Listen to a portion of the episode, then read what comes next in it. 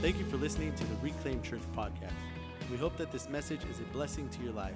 For more information on our church, you can follow us on Instagram and Facebook at Reclaim T X. Now please enjoy this message. Into a new theme that, that we've entitled Unshakable Kingdom.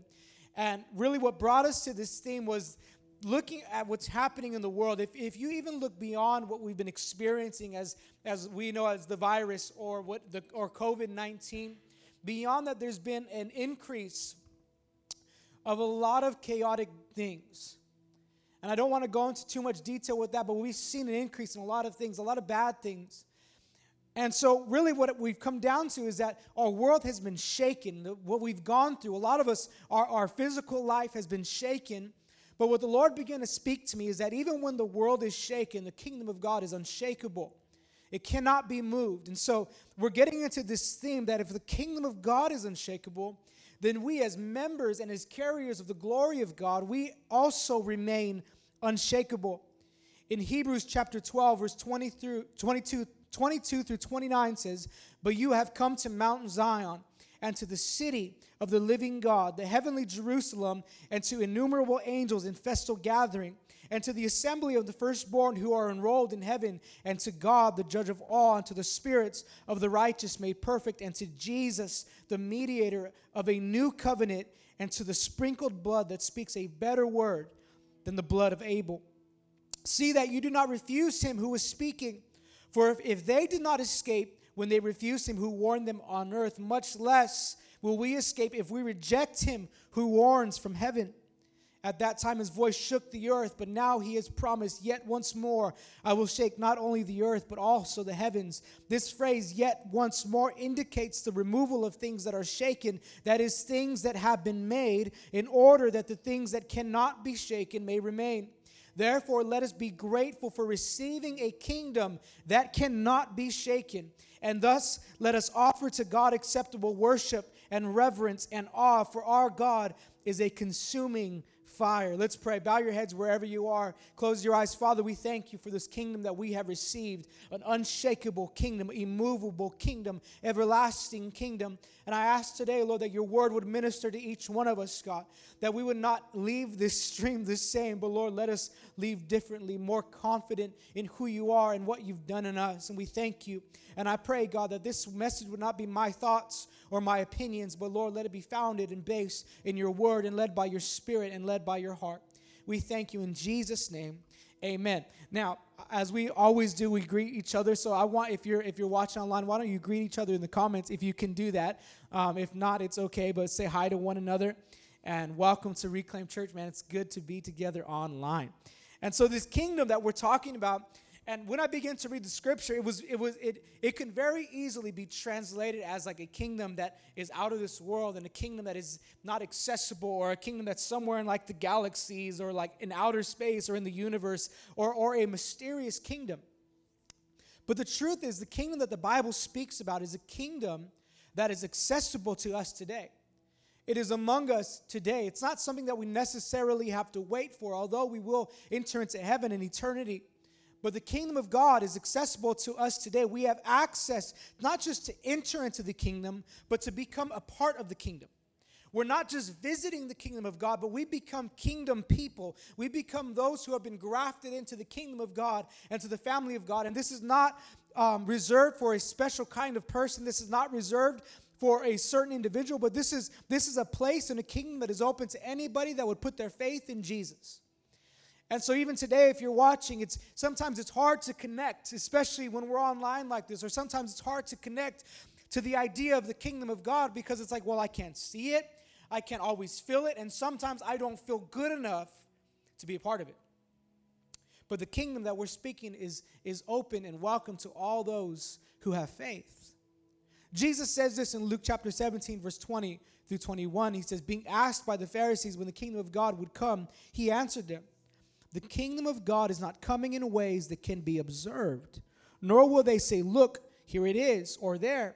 For behold, the kingdom of God is in the midst of you. Or another translation says the kingdom of God is among you.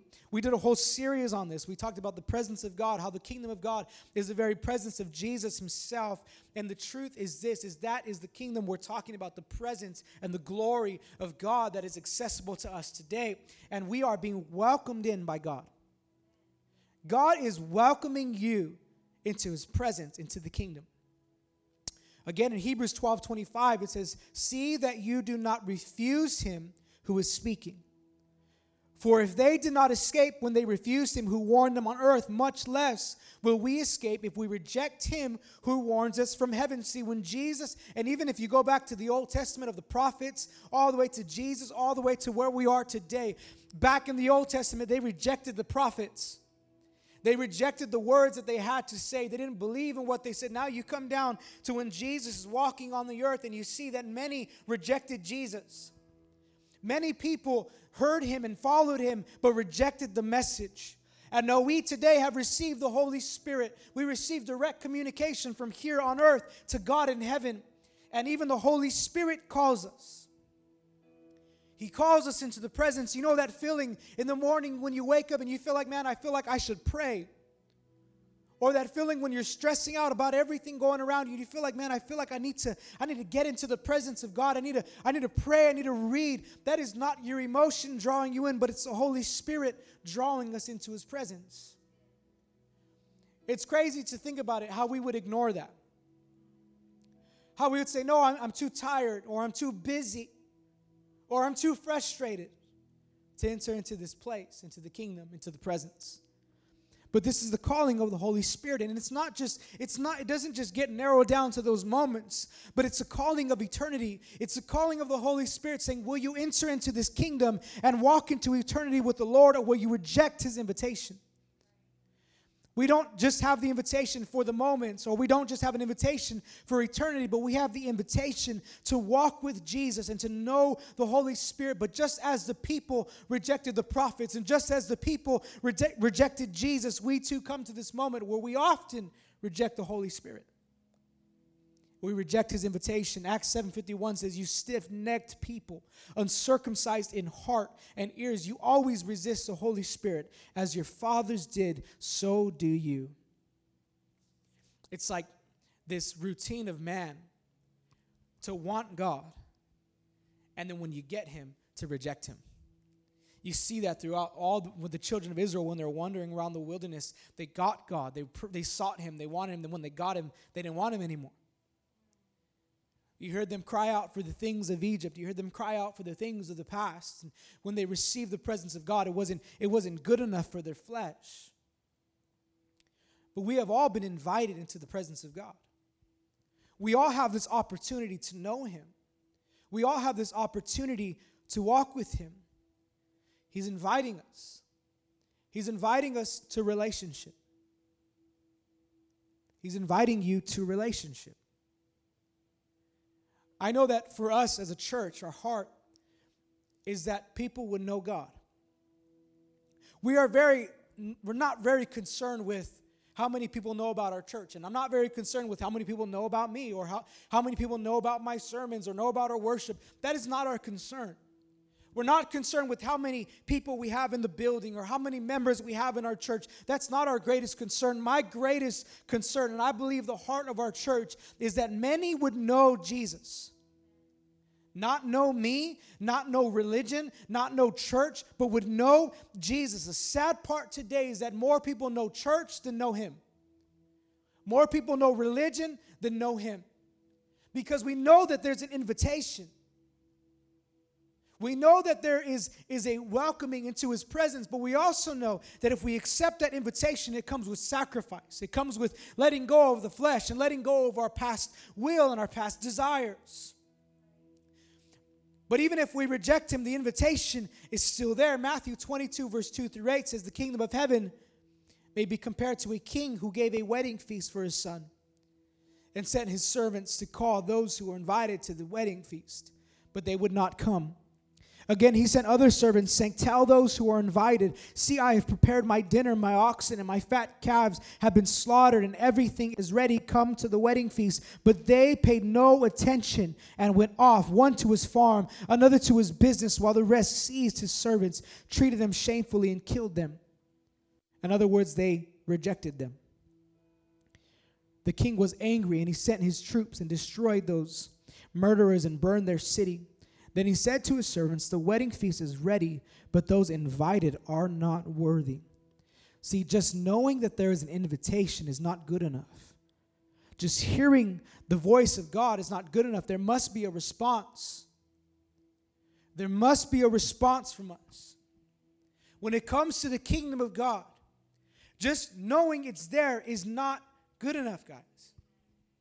It's not good enough just to say, oh, I, I, I know of God, or I know of Jesus, or I know of church. That is not good enough. There must be a response.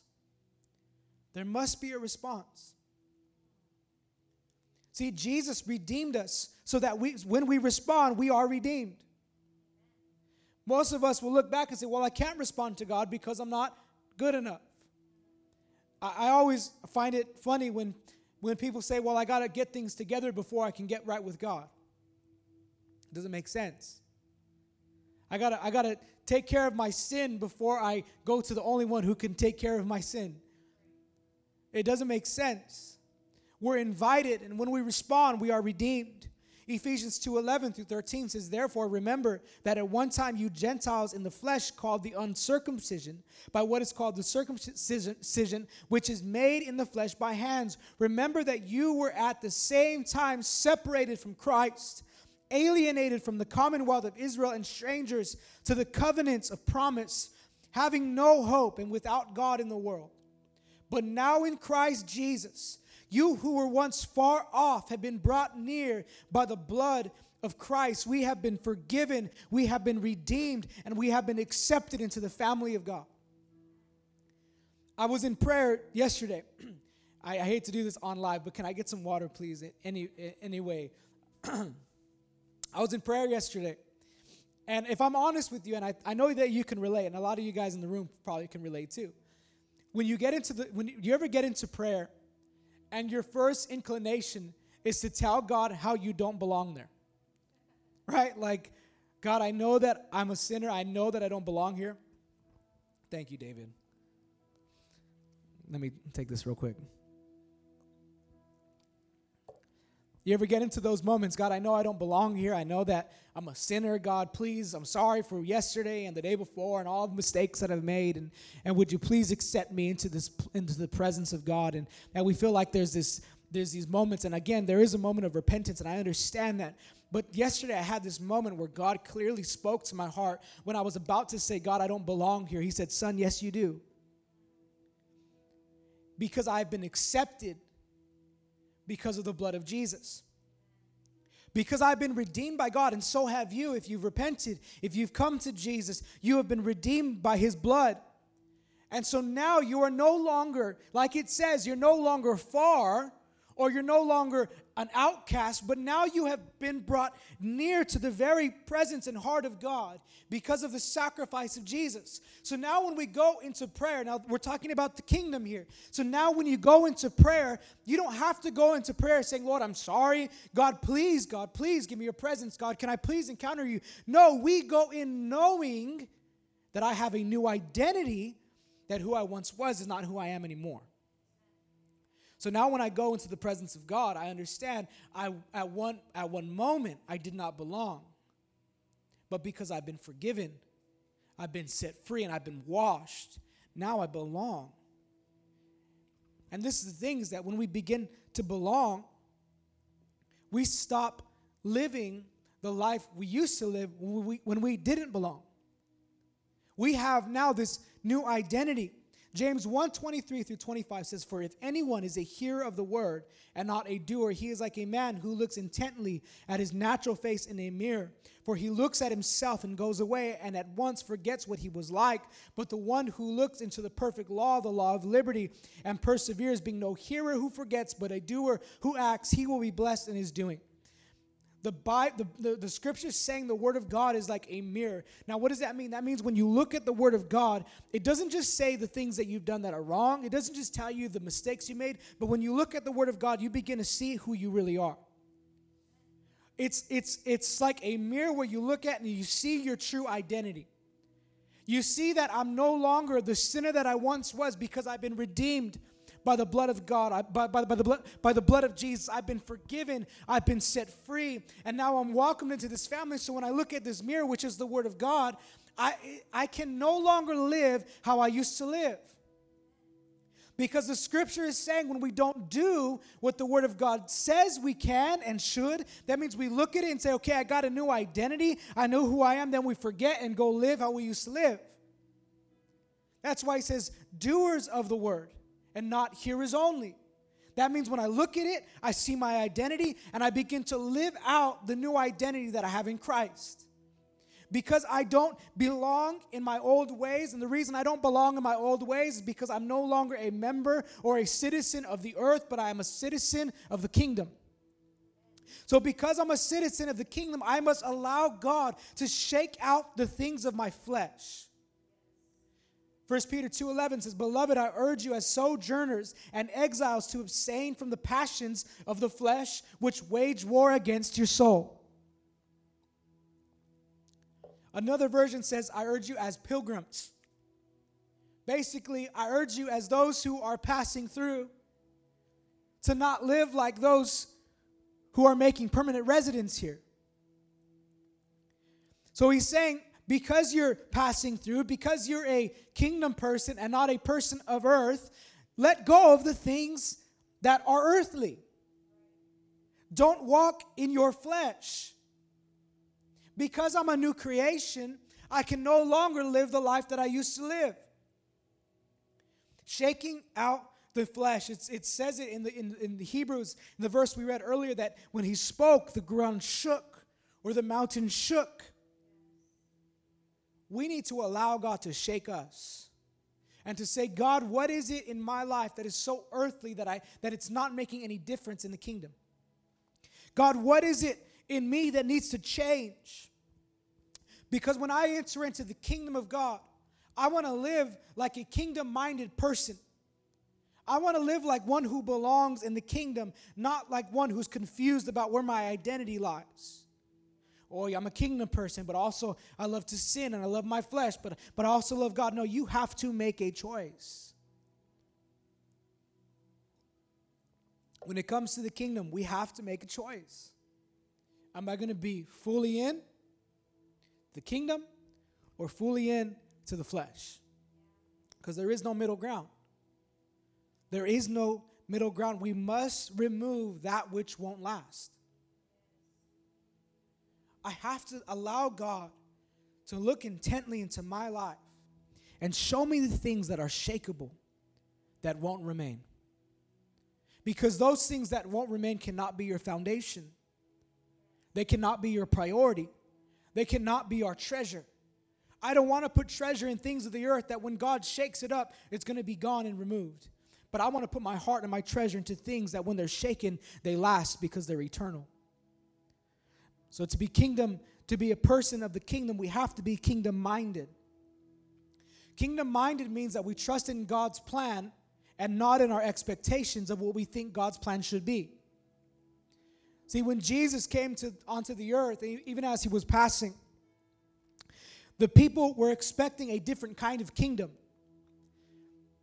They were expecting that Jesus would come and liberate them right there on the earth, that they'd be immediately set free from all the oppression of their government.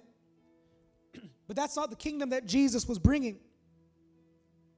That's not the kingdom that we're talking about. See, we may not always understand God's plan.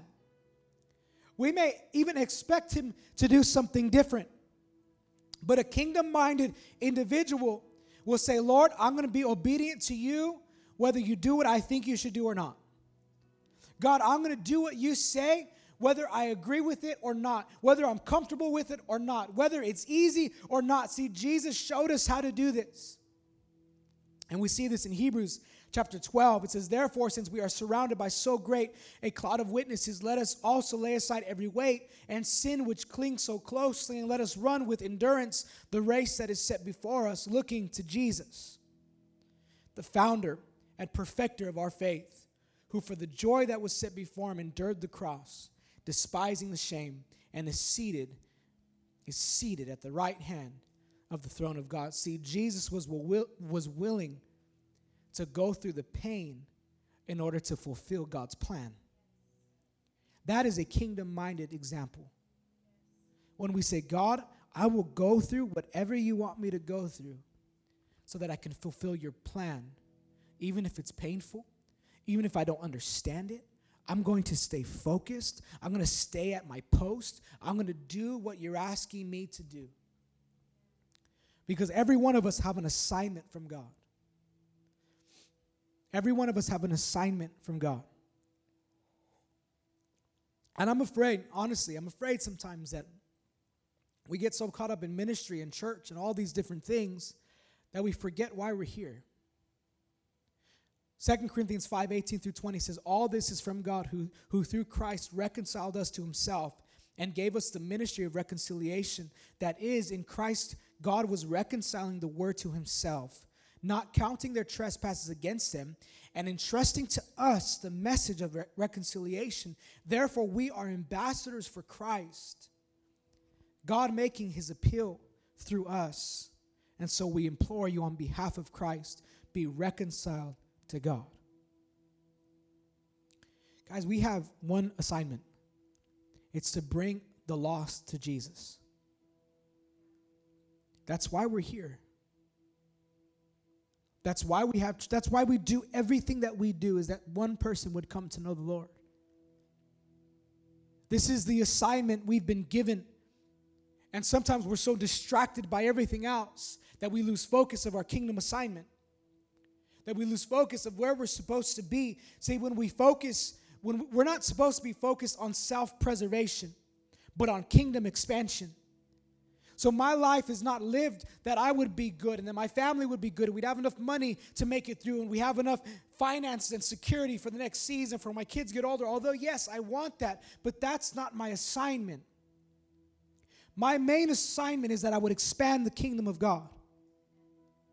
That is kingdom minded. See, the more we focus on our selfish desires, that means the less we're focusing on the will of God. And the less that we focus on the will of God, the more we begin to fulfill the will of our flesh.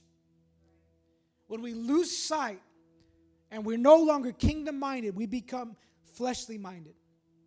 And we fulfill that will instead of the will of God. So we have to come to this place of being fully surrendered. Again, Jesus shows us in the garden before he's going to be betrayed by Judas.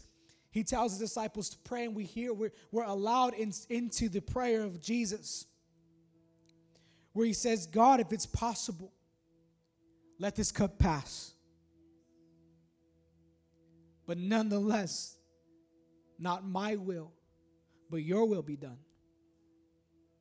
What a prayer. What, what an example that Jesus was about to go through the most excru- excruciating pain. Not just physically, but spiritually, he was going to be separated from his Father. And he's going before that, that same Father saying, "If there's any way, if there's any other way, can you please, can you please lead me in that way? But if not, your will be done and not mine." That is the kingdom-minded person. "Jesus, your will and not mine. Father, your will, whatever you want, whatever you ask me to do, not whatever I want to do."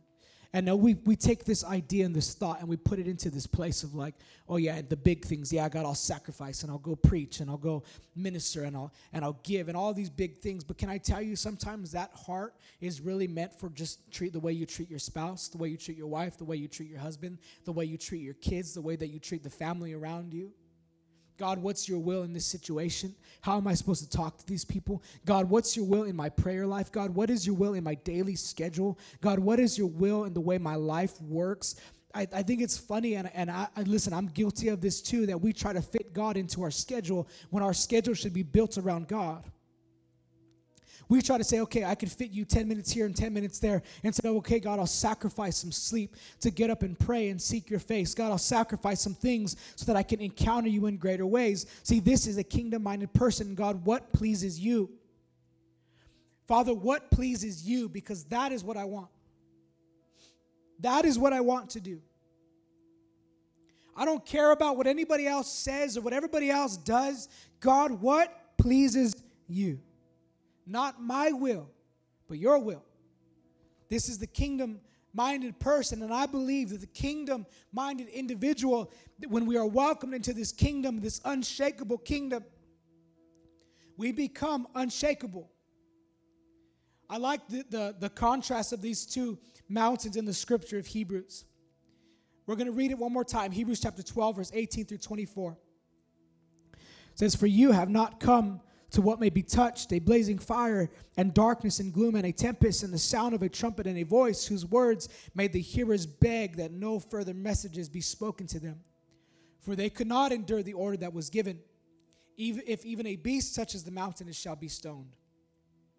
Indeed, so terrifying that was the sight that Moses said, 'I tremble with fear.' But you have come to Mount Zion and to the city of the living God, the heavenly Jerusalem, and to the innumerable angels in festal gathering, and to the assembly of the firstborn who are enrolled in heaven, and to God, the judge of all, and to the spirits of the righteous made perfect, and to Jesus, the mediator of a new covenant, and to the sprinkled blood that speaks a better word than the blood of Abel." So you have Mount Zion, the new Jerusalem, the heavenly Jerusalem. But he's also referring to Mount Sinai. And the two contrasting things here is you have a spiritual mountain, Mount Zion. Then you have the physical mountain, uh, excuse me, uh, Mount Sinai. And Mount Sinai, when God spoke and when God came, it says the mountain shook because the physical things cannot handle the glory of God. The physical things of the earth cannot handle God's glory. That's why we cannot put our faith in physical things.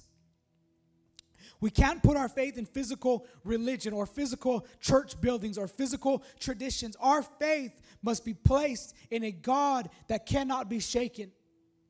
It must be placed in Zion, the mountain that cannot be shaken by anything that happens around it. Now, the major difference between Sinai and Zion is visitation and habitation. Sinai was a place where God would visit, and only a certain few at a certain time were allowed in. But then you look to Mount Zion, that was that is a place where God dwells. And in that very dwelling place, many are welcomed in. Those who have faith are welcomed in to be a part of the presence and the family of God. Revelations twenty-one, two and three says, "And I saw the holy city, New Jerusalem, coming down out of heaven from God, prepared as a bride adorned for her husband. And I heard a loud voice from the throne saying, 'Behold, the dwelling place of God is with man. He will dwell with him, and they will be his people, and God himself will be that will be with them as their God.'" John one fourteen says, "And the Word became flesh and dwelt among us, and we have seen his glory as the as the only Son from the Father, full of grace and truth." When you think about the unshakable kingdom, we now are welcomed in to Mount Zion, which is the unshakable city of God. Now, what is the city of God? The city of God is his dwelling place. It's where his presence resides. And so we're no longer outcasts that are trying to get in, but now we've been welcomed in to the presence of God. Verse twenty-four, and this is the last scripture that I'm going to read of Hebrews. Verse twenty-four says, "And to Jesus, the mediator of a new covenant, and to the sprinkled blood that speaks a better word than the blood of Abel." See, when you look back in Cain and Abel, Abel's blood cried out to God for justice and revenge.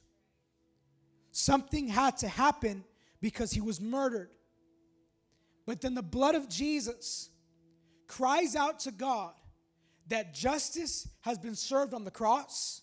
And instead of crying out for re- revenge, the blood of Jesus cries out redemption. And so when you look at these, these two contrasting ideas, the blood of Cain and the blood of Jesus, Mount Sinai and Mount Zion, what we see is temporary fleshly things that couldn't last and things that are eternal, that are unshakable. The blood of Jesus screams out redemption and forgiveness and welcomes us into the presence of God. And because we're in the presence of God, we can walk in stability and the power of the kingdom. We can be surprised. We can go through emotions, and we can have a lot of things in our life fall apart around us. But listen to me, believer, Christian, if you are a believer in God, you cannot be shaken. You cannot be shaken. And when you feel like you're being shaken, run to Mount Zion. Run to the presence of God. Get into the moments with the Holy Spirit where you're saying, God, I have anxiety. Lord, I'm anxious. I'm worried. I'm frustrated. God, I don't know what to do. I'm, I feel that I'm beginning to be shaken. No, stop where you're at and run to his presence, because in his presence, you cannot be shaken. Psalms one twenty-five, one and two says, those who trust in the Lord are like Mount Zion, which cannot be moved, but abides forever. As the mountain surrounds Jerusalem, so the, Lord, so the Lord surrounds his people from this time forth and forevermore. It says that those who trust in the Lord will be like Mount Zion, unshakable, unmovable. Believer, because we serve a, a king and a kingdom that cannot be shaken, we as believers cannot be shaken. You cannot be destroyed. The enemy can tempt you, and he can bother you, and he can frustrate you, but he cannot destroy you. He can, he can, he can entice you and try to get you to do things, but listen, he cannot make you do them. You are unshakable because of the kingdom of God. We are carriers of this kingdom. And I, I hope that we believe that this morning. And I do want to pray as we close. And I want to ask you, if there's anybody watching that doesn't know Jesus, anybody that doesn't know him personally, we've talked about this, you now have opportunity for relationship with God. We believe that Jesus died on the cross. He rose again. He covered our sins. He's given us opportunity for forgiveness, but you have to accept it. And acceptance comes with repentance and surrender. To say, Lord, I'm sorry for the things that I've done. Could you forgive me? I'll turn away from my sin. I'll turn away from my flesh. Maybe you haven't done that. Or maybe sometime within this quarantine, you've gone back to old habits. Maybe you backslid in your heart. And you say, man, I need to get right with God. Today's the day. Run to Mount Zion. Run to the dwelling place of God. Well, the blood of Christ has been has paid for our sin.